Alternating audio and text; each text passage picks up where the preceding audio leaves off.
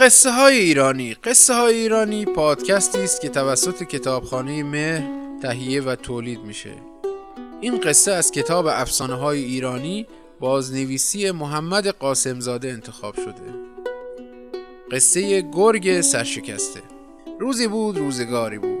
در زمانهای قدیم شغال و خر و روباهی با هم دوست شده بودند و ستایی قرار گذاشتند با هم از آبادی بزنند بیرون و بروند دنیا را سیاحت کنند و از همه چیز سر در بیاورند. روزی همین کار را کردند و راه افتادند و رفتند و رفتند و جاهای زیادی را دیدند. تا آخر سر رسیدند به جنگل سرسبزی و گفتند اینجا برای همه خورد و خوراک پیدا میشه و دیگه نباید دنبال غذا بگردیم. بهتر همینجا بمونیم و بقیه عمرمون رو در نعمت و فراوونی بگذرونیم. هر ستا تو جنگل جایی برای خودشون پیدا کردن و خونه ای ساختن. جنگل دیگه. و اینها تنها موجودات اون جنگل نبودن. تازه چند روزی نگذشته بود و هنوز با حال هوای جنگل آشنا نشده بودند که یهو گرگی اونها رو دید. خر و شغال روبا می‌خواستن قایم بشن که گرگ از همون دور دورا گفت فایده ای نداره. اونها رو دیده و هر جا برن سراغشون میاد. وایستین که باهاتون کار دارم. گرگ هم که نشان می‌داد دهنش آب افتاده آمد جلو. اینها سلام کردند. گرگ هیچ جوابی نداد و گفت چند روزی که هیچی نخوردم. دیگه طاقت گرسنگی رو ندارم. باید یکی از شما رو بخورم. به شما رحم می‌کنم و اون یکی که پیرتر از بقیه باشه می‌خورم. زود باشید بگید چه سالی به دنیا آمدید شغال گفت من تا یادم میاد اینجا بیابون بود و بعد درخت کاشتن و شد جنگل. روباه گفت پس من باید جوونتر باشم. چون از روزی که خودمو شناختم اینجا رو جنگل دیدم. خر که دید نوبت اون رسیده و این دوتا با اینکه خودشونو زرنگ می‌دونن افتادن به دام این درنده کلکی سوار کرد.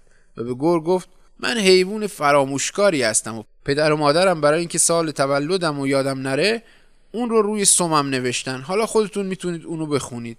شغال رو با گفتن ما سواد نداریم. و گور گفت که خودم یه کوره سوادی دارم. الان میام می‌خونم. اینو گفت و خم شد که سم خر رو بخونه. خر همه زورش رو جمع کرد و داد به پای راستش و چنان بر فرق سر گور کوبید که مغزش به زمین ریخت و بعد هم جان داد. کار گور که تموم شد همه خوشحال شدند ولی روباه پا گذاشت به فرار و عین برق و باز شروع کرد به دویدن. خر و شغال که هاج و واج مونده بودن رفتن پشت سرش و گفتن حالا چرا فرار می‌کنی؟ مگه ندیدی که گرگ مرده؟ روباه گفت می‌خوام برم سر قبر پدرم براش فاتحه بخونم که منم نفرستاد مکتب. اگه سواد داشتم الان به روز گرگ افتاده بودم.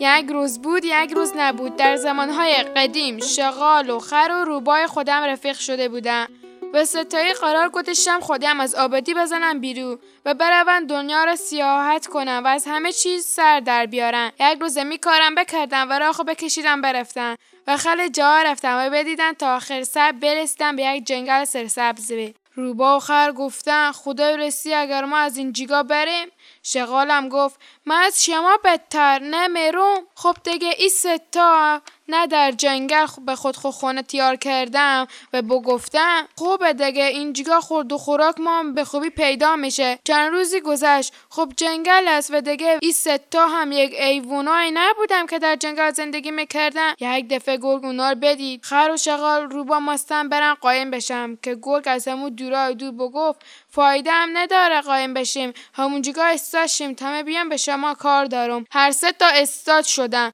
و گرگ هم که نشون می‌دادن یا آب بفلاده بیا جله به این ستا سلام کردم. گرگ هیچ جوابی نداد و بگفت چند روز است که هیچ چیزی نخوردم. و دیگه به خدا طاقت گوشنگی ندارم.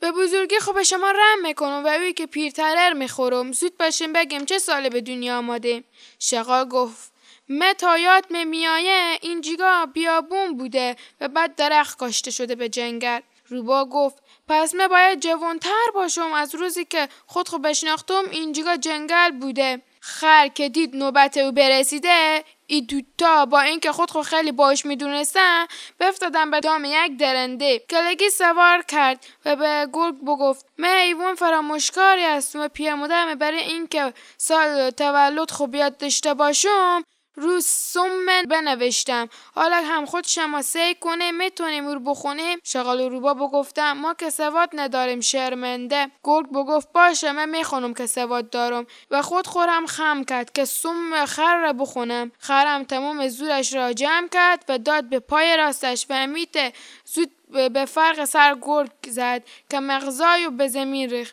و بعد هم جون داد کار گرگ که خلاص و بلاس شد. همه خوشحال شدن ولی روبا پا گذاشت به فرار کردن و این برق و باد شروع کرد به دویدن. خر و که میت هاج و واج مونده بودن رفتن پشت سری و به بو گفتن حال چرا میچی؟ گفت البت ندیدیم گرگ بومد روبا گفت ما برم سر قبر پیر خو بری و دعا کنم که مر ری نکرد به مکتب. اگه سواد دشم حالا به روز گرگ افتاده بودم داستان بازنوشته است از افسانه گرگ سرشکسته از قصه های مردم که سید احمد وکیلیان اونو گردآوری کرده. همچنین نگاه کنید به چهل افسانه خراسانی نوشته حسین علی بیهقی و همچنین نمونه های از قصه های مردم ایران که توسط افشین نادری گردآوری شده.